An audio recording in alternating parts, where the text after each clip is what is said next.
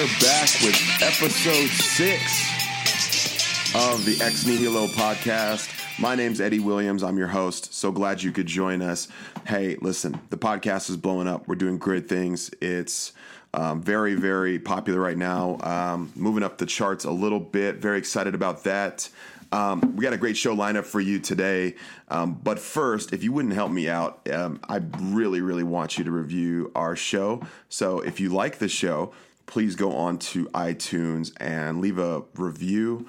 If you would, that would be fantastic. That will help more people find the show. If this is your first time listening, please don't leave a review. I want honest reviews. So take a listen. And if you like it, hey, head on. And if you don't like it, well, just don't tell anybody else. anyway, uh, our weird fact of the day. Um, our weird fact is pretty disgusting. We're talking about the paleo diet. We're talking about saturated fat and kind of how it's uh, morphed into what people think it is now and why people don't eat it. Um, but one of the more the biggest perpetrators of poor health, McDonald's, has got an interesting fact for us. They like to use carminic acid in our food uh, when you eat it. Um, do you know that pink color of your beef um, and of your chicken nuggets when they're not cooked, or your sh- uh, strawberry shake? Well, that's synthesized from cochineal beetles.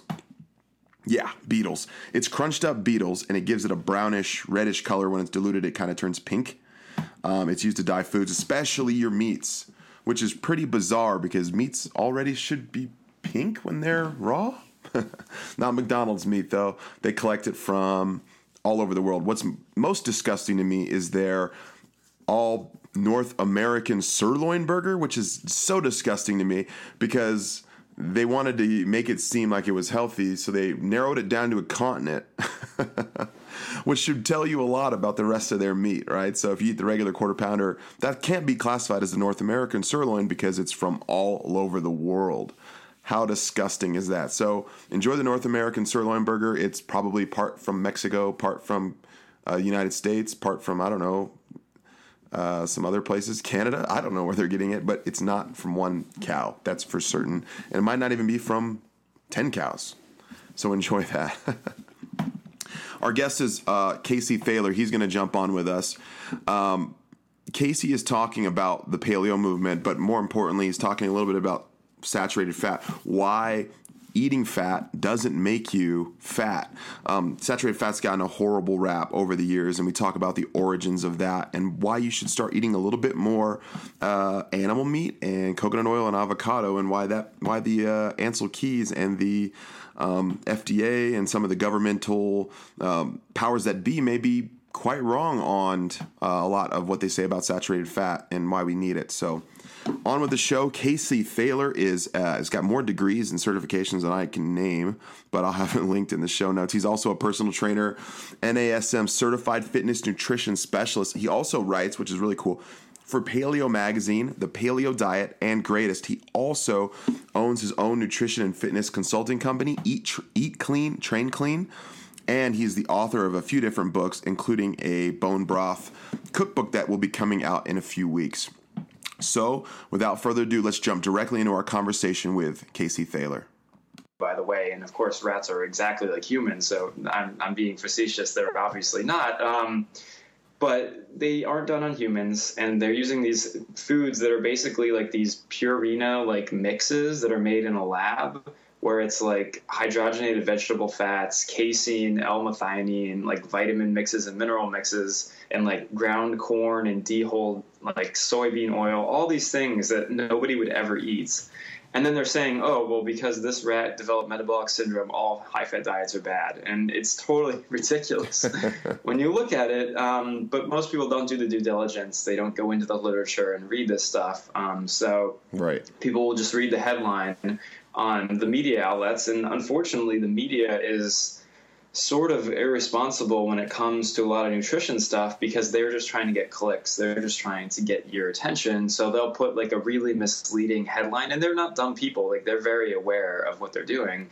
And people will just see the headline or skim through the article or read the bullet points and be like, oh, okay. And like, you know, they end up getting Alzheimer's or diabetes or metabolic syndrome or all of the above, um, just because they're eating this like high carb, low nutrient diet day in and day out. Um, yeah. And it's you know it's really making our country and the world at this point because obesity is not a an epidemic, it's a pandemic, meaning it's the entire world. Um, it's making us very, very sick and very unhealthy, and people are sort of stuck in this paradigm, which it's cool to see people starting to come around to realize, oh, this isn't working. We need to do something else, and then they sort of do uh, dive into the literature a little bit. So. Yeah. Yeah, I don't know if you want to jump in. That was a long answer. So. No, no, that that was that was fantastic because you know I, let's go back. To, you know, aside from the media, let's go back to the scientists mm-hmm. and you know the mm-hmm. overly simplistic. So they're taking just fat in general as an entire macronutrient, and then just mm-hmm. saying fat in general is bad for you. But yet they're testing with you know vegetable oils and um, you know, they're not using the avocados and the coconut oils in the studies. Like, mm-hmm. do you feel like?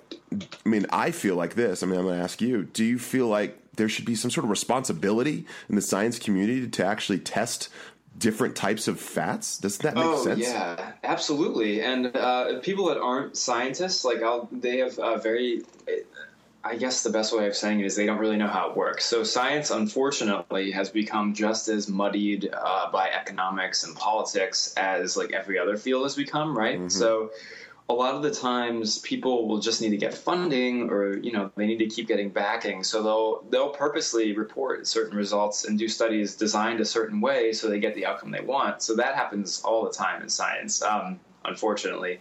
Mm. but if you look in the literature you can find other studies right that actually used humans not rats right?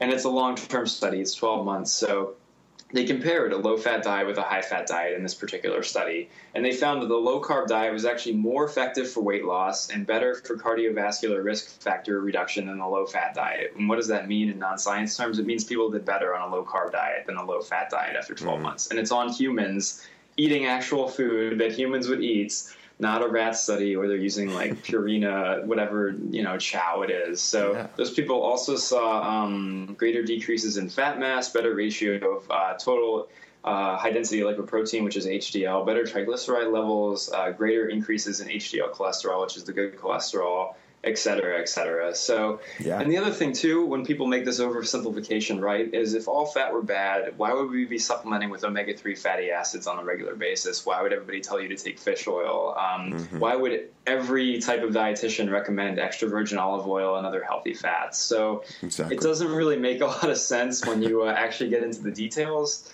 So I, you know, yeah. I just you know, it's the media is always going to be this way where they distort stuff and uh, they try to get clicks and headlines and that sort of thing. but if people look into the actual science or take, you know, even like basic nutrition courses, they'll start to realize a lot of this stuff. So well, I just I just try to do that as much as I can so people are aware. No, and yeah, I'm sure most people that read your stuff are thankful for that. Now let's talk about you know the differences between these types of fats for those of people that might not know. Um, mm-hmm. They're obviously feeding rats different things, and these fats are having different reactions. What are what are what's an example of good fat, and then maybe explain a little bit about some of these bad fats and the differences. Oh, absolutely. So uh, the really simple way to remember it, and this is an oversimplification, but it'll kind of get my basic point across if a man person like a chemist or somebody made it it's probably not a great fat for you to be eating uh, and if it came from nature it's probably generally all right meaning like if you're eating a processed food the fats in there are probably not going to be so great for you but if you're eating like you know an avocado or olive oil or something that was pretty much just pulled from the ground and given to you you're going to be okay. So, like a mm. trans fat would be, of course, the classic example of a bad fat that everybody recognizes as bad. Um, Another bad fat would be any sort of inflammatory vegetable oil that's highly processed or refined, which unfortunately restaurants use all the time because they're really, mm-hmm. really cheap. Yeah. So they cook foods in like soybean oils, that sort of thing, that are all really, really inflammatory. Those are going to be bad for you. Uh, then the good fats also would extend into like coconut oil, um, that sort of thing. Uh, fish oil, obviously, if you're eating wild caught fish, is one of the best things you can do. So your body needs certain essential fats, and it doesn't need these other fats that unfortunately people are eating. So basically, people are eating a lot of the bad fats and none of the good fats, and they're getting really sick from that as a result. So, yeah. um, and you can get metabolic syndrome. I'm not sure if everybody knows what that is exactly. I can explain it, um, but you can also get metabolic syndrome in the brain. So you don't have to be like physically obese to be experiencing a lot of these problems. And a lot of times it will manifest as uh, depression, anxiety, uh, slow thinking, brain fog, that kind of thing. So a lot of times people aren't even aware that they're eating poorly until it's too late sometimes. So yeah, and, and let's talk about that a little bit because I mean, even if you go into a Whole Foods, if you actually are careful, if you look at the a la carte, the buffet, most of that mm-hmm. stuff's soybean oil. It's cooked in soybean mm-hmm. oil. Um, Whole Foods yeah. actually, some Whole Foods put flour in their sushi rice, and so Absolutely. there's all these hidden um, oils and and grains and glutens and stuff like that in the foods that we think are healthy. But so the normal person is living their life and they're looking at the you know the, the food pyramid and going, okay, I need lots of grains and minimal fats, and they're you know they're eating like that and they think they're being healthy and they go on long runs or whatever they're doing, and then all of a sudden they're you know they've got mood swings, they got brain fog, they can't think, and then they go okay, and then they go to their their doctor and their doctor will say, well, you know maybe you should stay away from some of the fats, um, mm-hmm. you know your maybe your high blood pressure or whatever, and it's so it's almost it's almost making it worse, right? Yeah, and the funny thing there is like the classically overweight doctor, right? And I'll tell people just to be 100% honest, like I've had plenty of doctors as clients, and actually a lot of doctors seek me out because I'm very sciency and like nerdy, and they kind of enjoy that. Um, and they sometimes live the most unhealthy lives you will ever like you ever will hear about. And they don't get enough training in nutrition and they will tell you that which is a little bit scary because people go and ask their doctor all the time what should i be eating? And uh, even if they did get a decent uh, nutrition training they probably were using studies that weren't properly designed and that sort of thing. So, um, but to go back to your point about Whole Foods using oils and flours and sort of their food, I have a funny story about that. Actually, yeah. my um, my first business partner, this is like years ago. Uh, the paleo thing was like really under the radar at the time, not popular whatsoever, and. Uh, she had this idea to do like a paleo bar at Whole Foods where she's like, wouldn't it be cool if like there was a section where it's just a paleo and like everything in there wasn't cooked in soybean oil and it wasn't using all these things? Because like you said even if you go to get like chicken or something at whole foods that would otherwise be healthy it's like cooked in these terrible oils or has like gluten in it or something like that. Right. And now whole foods actually does that. They have like a paleo section in some of the stores which is so cool. And uh, but she should have trademarked it or something because she probably could be very rich off of that one but um yeah, it's it's hard for people to go out to eat and uh, find good food that's not cooked like this. And generally, I tell people like I, a lot of what I do is just teaching people like stuff they should already know, like how to cook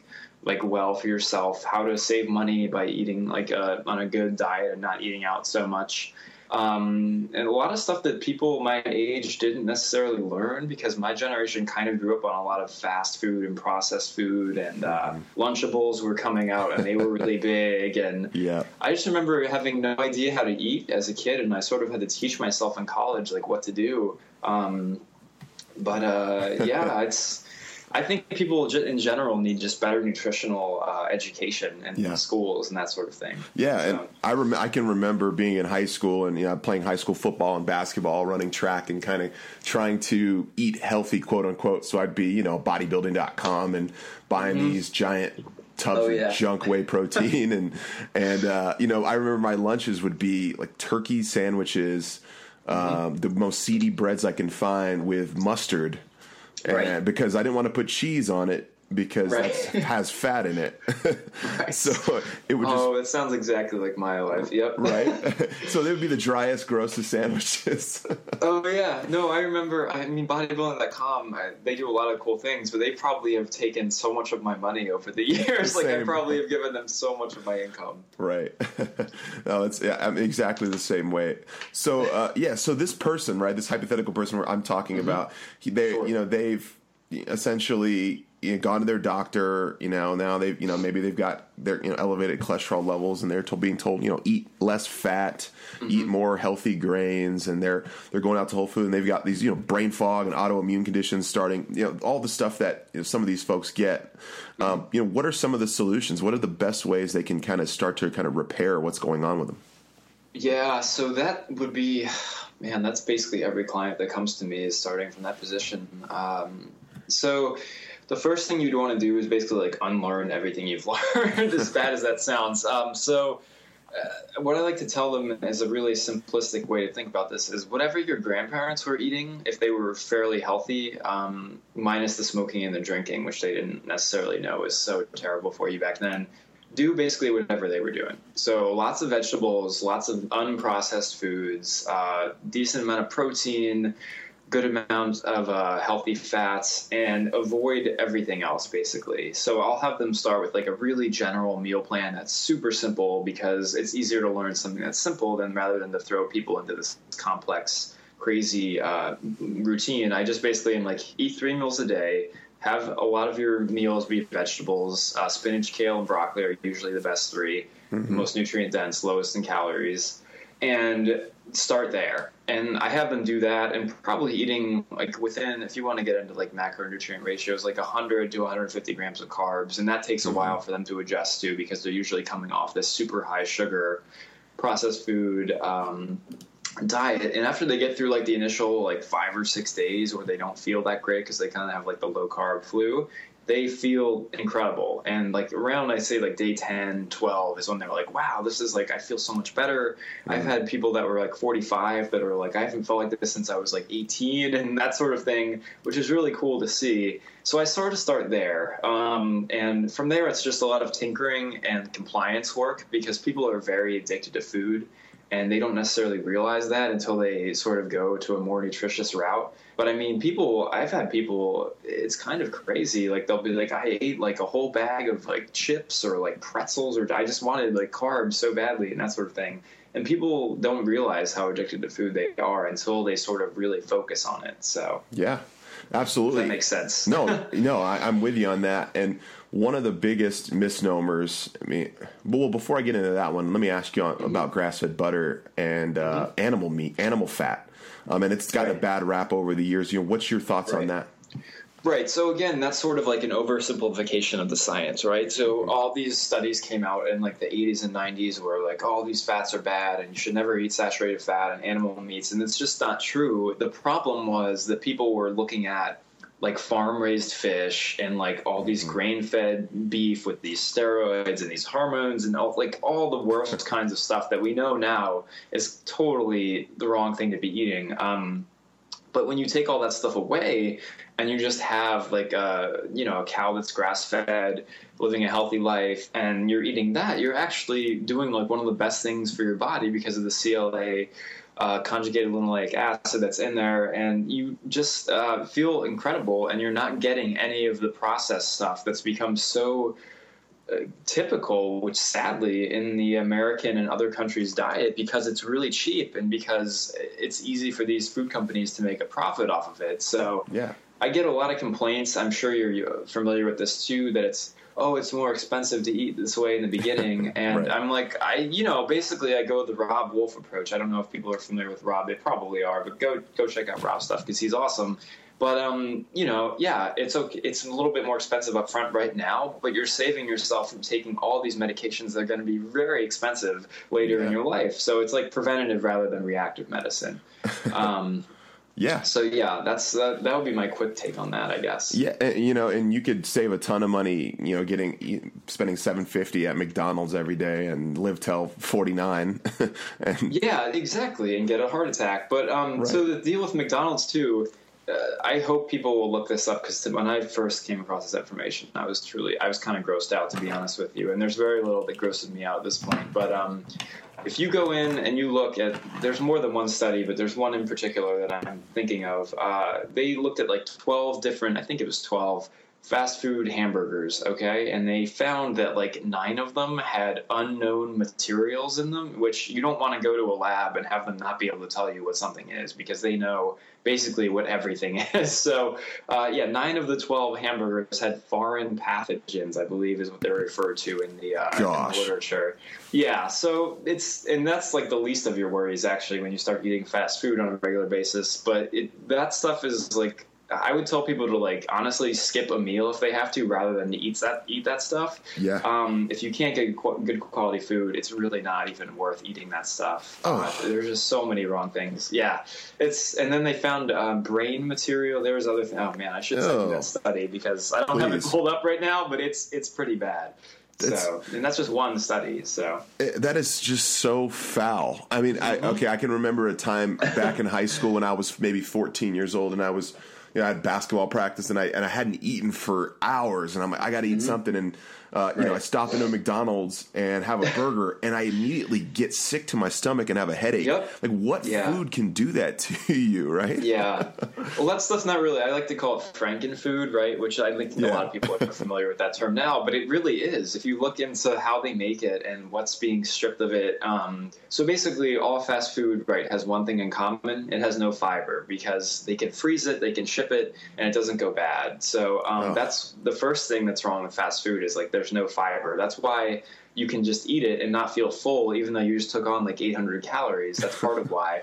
Um, so yeah, I, I, you know, and I, I could relate to what you were just saying because I used to play like, I mean, I played sports year round as a kid, and like I would have played more, but there was no time left. There was no seasons left. So, and I just would eat everything. Like I would eat like you know McDonald's. I would drink Gatorade, and it really didn't matter so much because like my body at that point was like able to accept basically anything and I was working out so much that it's so I was really lucky where it didn't really matter. I didn't get I didn't gain weight or anything like that. But the second I stopped doing that when I got to college and I would still eat that way because I just had no idea, I just gained like I think I gained like five pounds in like two weeks or something where I just like immediately started putting on weight and I felt sick all the time and I just like couldn't think clearly. And uh, people aren't even aware of that, unfortunately, until they really change their diet a little bit. So, Oh man, yeah. it's amazing how how poor you can feel and not know it and really live your life in a mm-hmm. fog. And then you know going on to a different diet and starting having some more healthy fats can really change that. Now the biggest the the funniest part about McDonald's is mm-hmm. the fact to me that the fact that they now list the amount of calories in all their food so you can make quote unquote a healthy choice when when in line at McDonald's Right. so talk Right. talk a little bit about this idea of calories and how ridiculous, you know, why how ridiculously widespread it is, you know, now.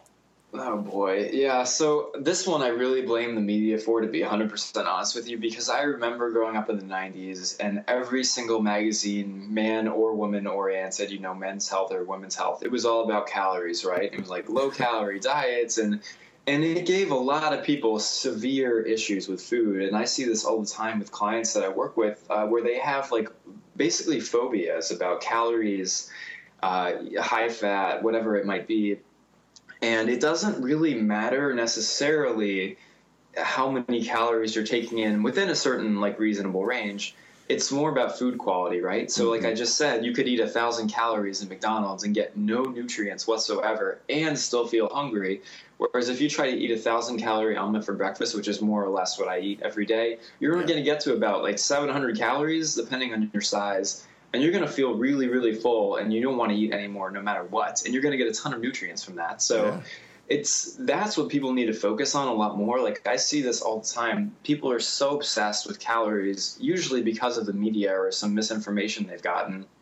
And then they totally ignore food quality whereas if people just focused on food quality they would be totally fine and probably never think about calories. So um, you know and the other thing there too is people are very short-sighted these days right? The attention spans are less that sort of thing. So they want it now. Like they want results within like five days. And in fact i was just asked recently to write an article about losing like 10 pounds in a week. And the, the editor was very nice where they were like if this isn't healthy you don't have to write it. And I, I was like yeah this is totally a bad idea. Let's not go this route. Because i don't want to be telling people you should lose 10 pounds in a week when it's really not a good idea um, so yeah. Yeah. real weight loss takes a while and it takes you know time and it takes effort but it's really not that painful if you do like a 200 calorie deficit from your maintenance and then you just eat really good foods you're not even going to notice so um, but Yeah. getting people to that point can be quite a journey depending on where they're coming from so Well, you've heard it and I've heard it. The person that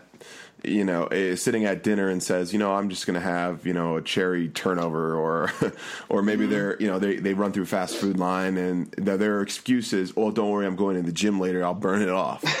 oh Uh, gosh, Talk yeah. about how overly simplistic that is. Oh man, so we were talking about bodybuilding.com earlier, right? And I have to give them a little bit. I mean, I don't think it was bodybuilding.com specifically. I think it was the forums on bodybuilding.com, which I don't know if people have ever gone there, but it's like quite a journey. You can, it's amazing what's on there. Yeah, I've but um, Oh, I'm sure you're familiar. Uh, remember if it fits your macros? I don't know if that's still a thing, but that was a big thing when I was when I was going on there all the time. And basically, people would just say you could eat whatever you wanted as long as you had a certain macronutrient ratio and a calorie approach. And that's the other bodybuilding definitely focused on calories. Um, yeah. So yeah, people need to, to, do a little less convenience and a little more uh, research on what they're eating. So yeah. I know it's a little bit more work to make a salad for yourself every day rather than get like a lean cuisine from the store or like which believe me i went to college i lived off those things it's fine i understand. But if you just take like five or ten extra minutes it's really not much more effort and you're going to feel way better and you're going to be you know leaner you're going to be have better biomarkers of health you're going to be happier uh, you're going to be able to think faster so, but that's like I said, you have to unlearn what you've learned, and like basically, sort of the media and the modern lifestyle is very fast paced, and people skip over a lot of the basics. Um, but it is really incredible to see people turn their health around and really change their philosophy. And uh, you know, people are so enthusiastic once they feel better and realize that this stuff works, and that you know I, I, should have probably been smarter and tried to monetize things more, but I really hate all that stuff. And I'm like, look, it's just like I have nothing to sell you. Like this is just your own health, like in the long term. So eating vegetables, unfortunately, it's not really sexy or like really new information, but it's what works in the long run. So yeah, absolutely. well, we we've kind of we've kind of you know, put a lot of the, the way people's listening to this, they might have be eating like this and they might be going, okay, thanks for completely destroying my entire philosophy on dieting. so why don't we, I, I get that a lot, yeah. so why don't we try to rebuild a little bit? What are, you know, take me through a day in the life of Casey and what, you know, what are you eating and, and what are some things that, some little nuggets of information people can take away in terms of diet? Oh yeah, absolutely. So basically, I start every day. First of all, always eat breakfast. That's one of the best things you can do. Uh, there's a million studies that back that up too. But um, I eat basically as big a meal as I can for breakfast because I'm really busy. So I know the rest of the day it's going to be harder to get uh, a nice long like meal in with a lot of uh, nutrients. So I eat a huge omelet for breakfast basically every day, six or seven eggs cook it in coconut oil, uh, drizzle it with extra virgin olive oil when I'm done. It's spinach, it's uh, a little bit of kale, some sweet potatoes, probably a little bit of bacon. Get the highest quality you can find. Don't eat poor quality bacon. It's mm-hmm. one of the mm-hmm. worst foods you can eat. And that's my breakfast every day. And I have a hard time finishing it, to be honest with you, um, because it's so big. Yeah. But that's basically more nutrients than most people get in an entire day. If you look at the standard American diet, you look at the data, which is a little bit scary. But yeah. um, and that leaves me feeling pretty full and good for like a long period of time. So sometimes I will skip lunch if I'm really busy and I feel okay. Maybe I'll have like a little bit of blueberries, like a handful of blueberries for lunch or something. Uh, or if I do have lunch, it's usually like a, a, salmon salad or something. So it's like kale, a little bit of seaweed, some uh, wild caught salmon, probably one or two sweet potatoes, um, you know, with extra virgin olive oil or coconut oil. And then for dinner, I, I love as a good steak, so like a grass fed grass fed steak if I can, uh, maybe a potato or two mm. uh, thrown in there. Uh, again, some like broccoli, spinach, or kale.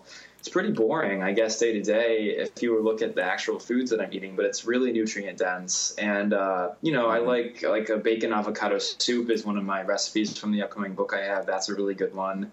Uh, mm. Bacon wrapped pumpkin slices are I love those things as like sort of a treat. Um, yeah, it's not too complicated. Some avocados will be in there.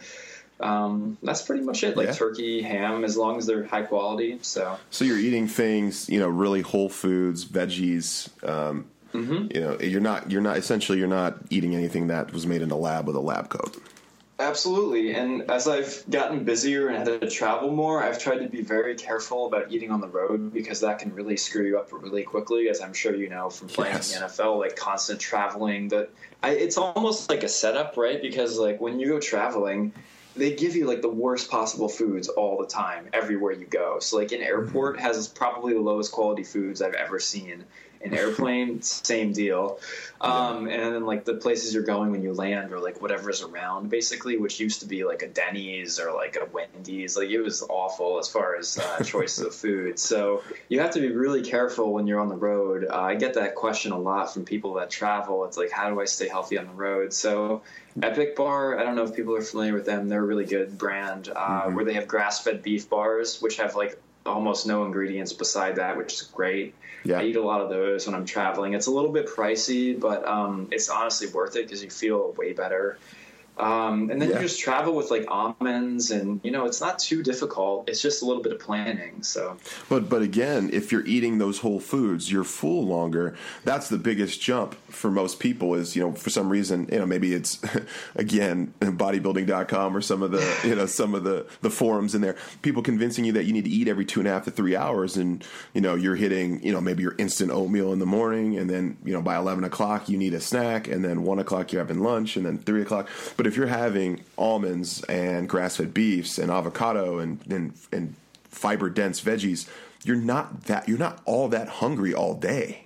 Oh yeah, and there. Oh man, there's so many things I want to touch on just embedded in that that what you just said. So uh, first of all, remember in the '90s and I guess the early 2000s when you had to eat like every three hours. That was like the big thing. And if you didn't eat every three hours, you're gonna you won't be gonna be anabolic anymore and all all this stuff. um, yeah. So that's totally not true. They've looked at that, and it doesn't really make much of a difference at all, if any difference. And I found that just myself and working with clients, people get really, really neurotic about food if you're eating every three hours because it's almost like that's the focus of your life, right? Yeah. Because you're constantly thinking about food, you're prepping every three hours these little meals, they have to be a certain ratio.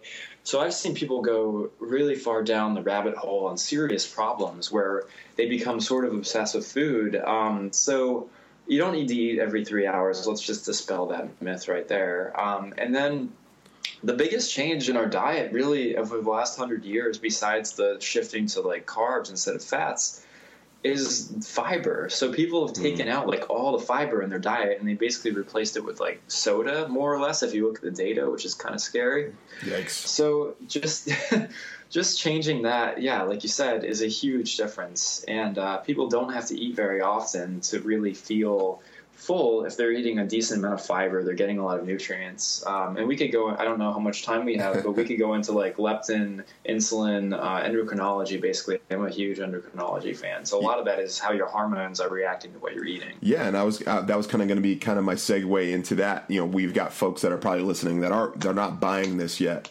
Um, Like, let's talk about some of the ramifications of a poor diet and what maybe is already going on in them that they don't know in terms of hormones, and then Oh, even yeah. diseases, autoimmune conditions, Alzheimer's, dementia.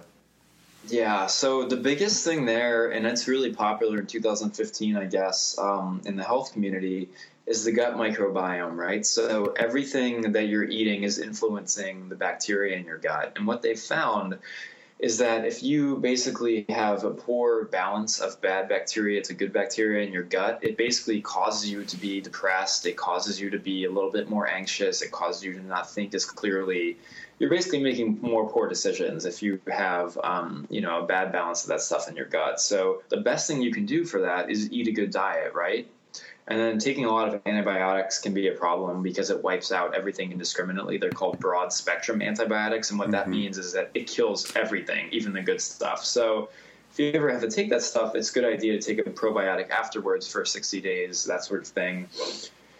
And then if you're eating a poor diet and a lot of things can happen, right? So like insulin resistance is the the big hallmark that happens first usually, and then you get leptin resistance. They're still looking at which causes which there, but they usually ha- happen synergistically, meaning they happen at the same time. So if you have leptin resistance, basically your brain can't see the calories that you're eating, and you eat more as a result. So that can happen in your brain. So if you're eating like McDonald's every day, that kind of thing, eventually you'll end up eating more and you'll get more sugar in your diet just to feel the same level of what you originally felt. And that's basically how people get type 2 diabetes. Um, so once you have something like that, you get metabolic syndrome, which is a whole other host of problems. And sadly, this has become like the average reference point now is a diseased reference point, meaning the average person in America has these problems. So Wow, and Yeah. and they're happening earlier too now. I mean, so like early Yeah. onset dementia. I mean, I know folks that are getting dementia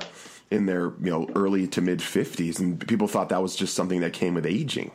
Yeah, and I'll tell you, oh man, there's so much I want to touch on there. Um, so, first of all, I was looking at very seriously doing a pediatric endocrinology uh, medical doctor degree, and basically, pediatric endocrinology is five and six year old kids that are obese, in which we weren't seeing like 50 years ago at all. Like it was extremely rare 50 years ago. And now it happens all the time. And if you look at it, it's basically kids in, uh, unfortunately, they call them food deserts, right? So usually like urban areas where they don't have enough money to get really good quality food or there are no like grocery stores around there's only like 7-elevens and that kind of thing and these kids are living basically off of soda so these kids that are five and six years old end up being extremely obese um, and they actually some of them need like liver transplants because they have non-alcoholic fatty liver disease Wow. and what that means is basically I don't want to delve too far into the biochemistry here because I know not everybody is a science major, but uh, if you're, they call it non-alcoholic fatty liver disease, right? So if you drink too much alcohol, you get the same problem. It's called, you know, fatty liver disease from alcohol. So fructose basically causes the same problems that alcohol can, except you don't get drunk off of uh, fructose because you don't get the um, you don't get the neurological effects because it doesn't go to your brain. It just goes straight to your liver, and that's what's happening to these kids. So. Um, yeah, that can be a huge problem that we're seeing now, and that's why I mentioned soda as being such a big uh, consumption pattern among kids. Um, so that's that's like the worst thing in everybody's diet right now is soda, and if you could just pull that out, you're going to see results just from that. So I actually had a client that was so addicted to soda, she was drinking a two liter bottle, which is the big bottle of Coke, regular strength Coke per day. And she just actually stopped cold turkey, which I told her not to do, but she did it anyway. and she just felt incredible. I think she lost 10 pounds in like three weeks just from that. And it, she just like, I never felt like this before. Yeah. I mean, she was taking in, if you do the numbers, like, gosh, I think that's like 200 grams of sugar just from the soda a day, which is way beyond like 10 times what she should have been taking in. So, uh, you know, I've seen this. Just you, you see it in the data and you see it in the research, but then to deal with it like a face to face level is really quite different. So, um, I've luckily been able to do both, which is really incredible. But it, it, it can be very depressing to see this on you know like actual human beings. So.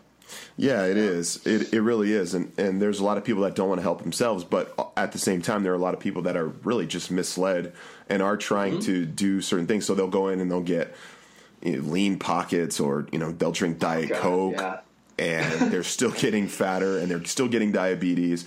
And one of the one of the things I wrote on recently was that diet the Diet Coke idea of the calories and you know Coca Cola jumping essentially partnering with Michelle Obama and in their uh, her anti obesity campaign, which is really bizarre because now that they have so many, they've taken so many calories off the shelf, quote unquote, and they've you know they've got low calorie options, and so those should be those should be healthy. Why is diet soda still causing problems if it's got no calories in it? Oh man, I've written on this quite a bit, and I would just direct everybody. Don't even read my stuff. I mean, you can read my stuff if you want, but I would just go into Google, right, and type in Yale and diet soda or artificial sweeteners in PubMed, and you'll find this specific study that I'm talking about. But mm-hmm. basically, they looked at this at Yale in a neurobiology journal, which neurobiology is basically what's going on in your brain, like the biology of your brain, right? And they found that diet soda actually caused you to gain more weight. and the reason for that basically is that there's a reward circuit, right? So like you eat like um, you drink like a regular soda, okay? You get all the soda, it's really bad for you, or you get all the sugar, it's really bad for you. But your brain is rewarded, okay? So like the circuit is complete, you get the reward. Diet soda gets you three quarters of the way there through the caffeine and through the artificial sweeteners, and your brain basically responds to the artificial sweeteners like this is really sweet. And how does it respond to really sweet things? It wants you to eat more calories, and you don't get the complete circuit. So you actually eat more just to complete the circuit, if that makes sense. Yeah. And uh, there's a, there's a ton of other bad things about diet soda. And again, you're ignoring food quality. You're only looking at calories, so you're getting all this stuff that's made in a lab. So it's still the same thing. Um, so uh, to touch on the Michelle Obama thing too, it's sort of difficult to completely put that down because she is at least doing something where Yeah. she's getting people to focus on food and like vegetable gardens and that sort of thing, which I totally support. But you have to remember there too that that's still politics, that's still economics, that's still dealing with lobbyists, that's still money, and that's unfortunately the food industry basically has co-opted our health, right? And the mm-hmm. USDA is in charge of our food supply and telling us what to eat, which is like the fox in charge of the hen house, right? Because the USDA's you can look this up as their public mission statement is to sell food, right? So they're not going to tell you that you shouldn't be drinking orange juice every day if it's good for business. So Yeah. um, It's it's sort of like basically the economy and the lobbyists and the corporations have sort of co-opted our health. And I just wrote on this for Dr. Cordain uh, on Friday. The article was published and just about how much money is spent on advertising sugar water to people. So you, whether you want it to be Gatorade, whether you want it to be Coca Cola, whether you want it to be Pepsi, these companies spend. I believe the total was 430 $432 million just on those three products alone in 2014 that they had spent on advertising. So, you know, the real foods that people should be eating aren't advertised. And that's, I wish I could change that. Like, that's one of my pet peeves. Like, if we could get a lot of money spent on like advertising spinach or kale, especially to kids, mm-hmm. uh, it would make a huge difference, I think, because kids are, you know, they're watching TV all the time. And I remember as a kid, I watched cartoons. And guess what was advertised when I watched cartoons? Soda, uh, Capri Sun, like all yeah. these sugary, you know. So that's what I thought I should be eating, and uh, it's a real.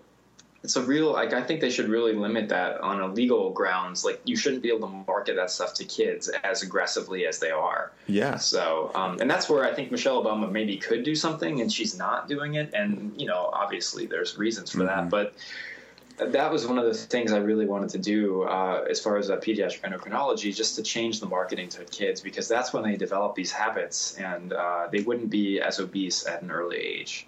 Yeah, so. yeah, and, and, and I remember watching the Sunny D commercials and the right, yeah, Capri oh, Sun yeah. commercial, and the Kool Aid Man busting through the door, and yeah, you know. And, you know the, what they say is true about you know marketers do ruin everything and you know unfortunately marketers are you know they're concerned about the well-being of their company and making money um, and well i shouldn't say all of marketers but for these big co- corporations in particular they're not as concerned with you know human flourishing and what's best for uh, the community and people. They're more concerned mm-hmm. with ultimately making making money, and so that you know. And obviously, I don't want to blanket all marketers because that's not true. But big ones, certainly these Coca Colas and, and, those and Mark McDonald's, those big ones, certainly that's the issue. Well, I really hope that we're providing value to people because I think this is fantastic conversation. Um, you know, we're we're coming towards the end of our time, but I really wanted to touch on the paleo diet a little bit. We're kind of coming sure. out of you know out of obviously talking about some of that. We've touched on a little bit, but the paleo diet is a you know in my mind a pretty decent starting point for most people. Talk a little bit about that and your experience with paleo. Absolutely. So uh, I would just say, I mean, I do write for the pound, the founder of the Paleo Diet, and a number of outlets that have the word paleo in the title. But to be honest, like I don't like to label diets anything because as soon as people hear like a name, they're like, oh, that's just going to be a fad or that's the gimmick or whatever. And it, they're exactly right in a yeah. sense because honestly, all you need to do to improve your health, right? Get away from processed foods. That's step one. Like, I don't care what you want to call your diet vegan, vegan, paleo, whatever. If you're getting away from processed foods, you're doing something right. Okay? Yeah. So then just focus on nutrient density. So I don't care what you call your diet. Like, just get like some good quality nutrients in there. So, because there's good and bad elements to any type of diet. Okay? And paleo's gotten a lot of backlash recently and well deserved because like it became so massively popular and you saw all these companies coming out that were like trying to sell you candy and it was basically you know it was still candy and they're just calling it paleo which is a really bad thing because i saw I, I saw clients i had that would come in with these questions where they were like oh well it says it's paleo though. And i'm like looking at the nutrition label and it's like 23 grams of sugar and i'm like you know, I'm just sort of like smacking myself in the face, or I'm like, who's, you know, it's such a. That's why I don't like labeling things. But um, yeah, no, that's a good idea too. You know, uh, yeah, I wanted to jump in there for a second. It's it's so true because again, marketers have jumped into paleo now. They'll use I don't know, 50 grams of honey or right. maple syrup, and it'll be they'll be loaded with sugar, and then they can call it paleo. And again, so your advice is sound about just eat solid foods from the earth and avoid processed stuff. Right, exactly. And the, another takeaway there is if it's not marketed to you, it's probably good for you. So like spinach and kale and like wild caught fish, you never see ads for those things, but those are three of the best things that you can be eating. So awesome um, advice. Yeah, I just you know look really look at science, and it's like go to the essential human requirements of what you need to take from food, and just eat those. So essential fats, complete proteins, and uh, a good sort like nutrient dense carbs, so like sweet potatoes, um, mm-hmm. that sort of stuff. So it, it isn't too complicated. Uh, and the paleo approach, I think, is really good because it basically removes people from sugar and processed foods it's just that they're being so deeply embedded in the paleo community. I see a lot of uh, a lot of bad stuff too uh, that maybe people aren't as aware of, and it is a little bit nitpicking, but um, I just see people become very passionate about a certain type of diet and then two years later it's a different diet and it's like no just focus on like nutrient density and you're, you're going to be fine. I know that's not sexy or like you can't market it or and i guess that's why people don't move towards it but um, right. I actually thought dr perlmutter there are some problems with grain brain scientifically but i think he did a pretty good job of focusing on stuff that people need to be eating and avoiding the stuff that they don't need to be eating. Um, you know, there's other things that he did there to sell a book, but mm-hmm. um, I had the chance to interview him for that book, and I actually think he has a really good approach because he has people thinking long term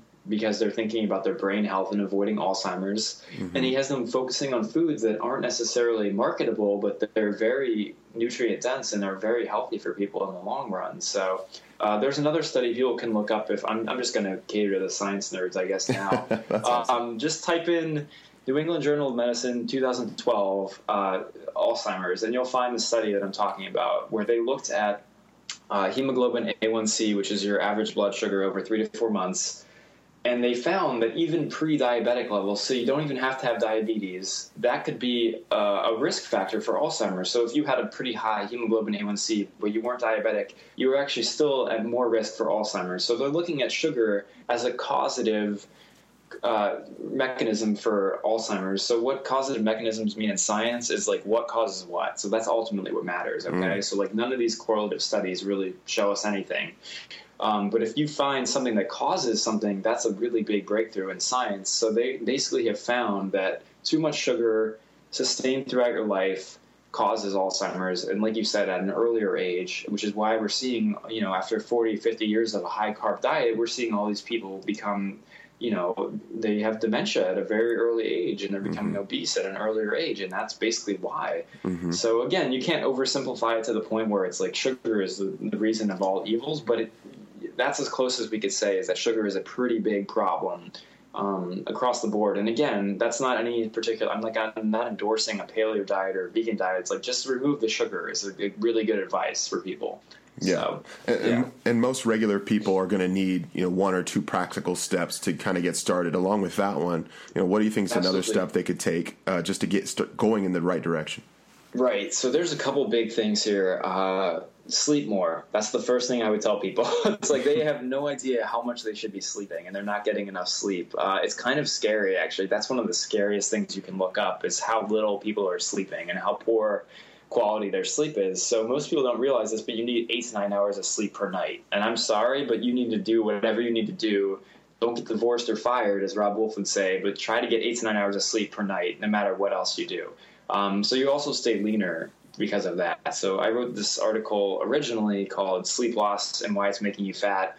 I was on the radio for it and blah, blah, blah. But basically, people don't realize how much sleep they need to be getting and they need to prioritize it hugely. Um, and also sleep quality, right? So, like, avoid blue light before you go to bed. Put some blackout shades up in your room and basically it should be like a cave is that's sort of the paleo analogy that's used but you want a deep like dark bedroom. It's quiet mm. and get eight to nine hours of sleep per night. That alone can turn things around for people. Yeah. Um, and then walk more stand up more drink more water. These sound like really boring but they actually are what's going to cause you to do really well in the long term. Uh, so one particular study also looked at this where they found the people that walked for 45 minutes a day and people that didn't walk and they followed them for a year right people that walked gained 3% new brain tissue from in one year and the people that didn't walk lost 2% brain tissue. So you expound that over 30 years, right? So say you didn't exercise for 30 years, really. You've just lost around 60% of your brain tissue, which could be, again, a causative mechanism for Alzheimer's. And a lot mm. of the mm-hmm. people that get Alzheimer's, I'll tell you, they've looked at this, they're eating a high sugar diet, they're not exercising, and that alone can do it. So, yeah. Um, you know, they haven't figured out completely the Alzheimer's picture yet, the puzzle, but they're starting to put it together, and it's looking exactly like that. Um, and another study at UCLA, they actually had these people basically do a paleo diet and sleep more, and they actually, for the first time ever in history, reversed some of these symptoms from Alzheimer's. Granted, it was in a small scale, but still, they did it, and it was a really breakthrough uh, study that not a lot of people paid attention to. So those are the those are the big things that people can do right there. So that's awesome, and I, I think we've this uh, this hour has just provided tons of value for folks. And so, guys, if you want to keep up with Casey, definitely I'll have the links in the show notes. There'll be plenty of information on him. Uh, real quick for those just listening in their car, where can people find you, Casey? Oh, sure. I'm all over the internet, but uh, eatcleantrainclean.com has everything in one place for people. Okay. Cool. And any social media uh, at? Oh yeah, uh, Twitter is Eat Clean, T Clean. Uh, Facebook is Eat Clean, Train Clean. I have uh, six thousand people on there, which is really awesome. cool because I've never spent a dollar on marketing or anything. Yeah, so nice. um, yeah, it's been pretty crazy on there. Um, but yeah, just you can just Google my name too, and you'll find like a million things. So. Cool. Cool. Hey, thanks for being on the show. Before you go, I you know Ex Nihilo is all about uh, performing mentally, physically, and spiritually the best way you possibly can. Um, what are if you had a giant microphone and you could tell everyone in the world something, two or three things that will help the audience live better lives and get the most out of themselves? What would those be? Okay, yeah, prioritize your health. That's definitely a big one. So mm-hmm. people take their job really seriously. People take uh, relationships really seriously, and that sort of thing. And those things are very important. But your health is also really important. So definitely prioritize it more. Um, walk as much as you possibly can, uh, drive as little as possible, mm. and eat really well and exercise a little bit. Don't overdo it. And that's basically it. That's your secret to life right there. So yeah, and I love it. It's short, it's simple, and it's and that's why you know people are average because they don't do the simple things right. I really believe that, man. And so great advice from you. Well, Kay, Casey, thanks for being on the show, man. I really appreciate you coming on. My pleasure. Thanks. Yep. Well, I hope you enjoyed my interview with Casey Thaler. He is packed with information and studies. All of the studies will be linked in the show notes. And so if you're on your iPhone and you're up to iOS 9 or whatever you've got, you can scroll into the show notes uh, on the podcast app and click the links and you can see the studies. If you're on the computer as well or on the exnihilohealth.com website, we've got it all linked there for you. Speaking of the exnihilo.com website, if you guys are listening to this information and you're just wondering where to start, definitely head to the website exnihilohealth.com. Up at the top, there's a quick start health guide that will give you all the information you need. Just pop your email in there. That'll also help you follow along with Ex Nihilo, see when the next podcasts are dropping, the new blogs are dropping. Um, and when I'm on other blogs and podcasts as well, you'll be able to get that information there. So pop your email in, you'll get a 12 page document giving you some information where to start, um, some some shopping choices, some lists, and what not to eat as well. So if you're just looking for somewhere to start, that's a great place to start. Hey, thanks for listening again. Keep an eye out next Monday for our next show. Appreciate you listening. Now remember, I know you're consuming this info and it's awesome, but try to be a practitioner as well. Make those healthy choices and get going. Thanks.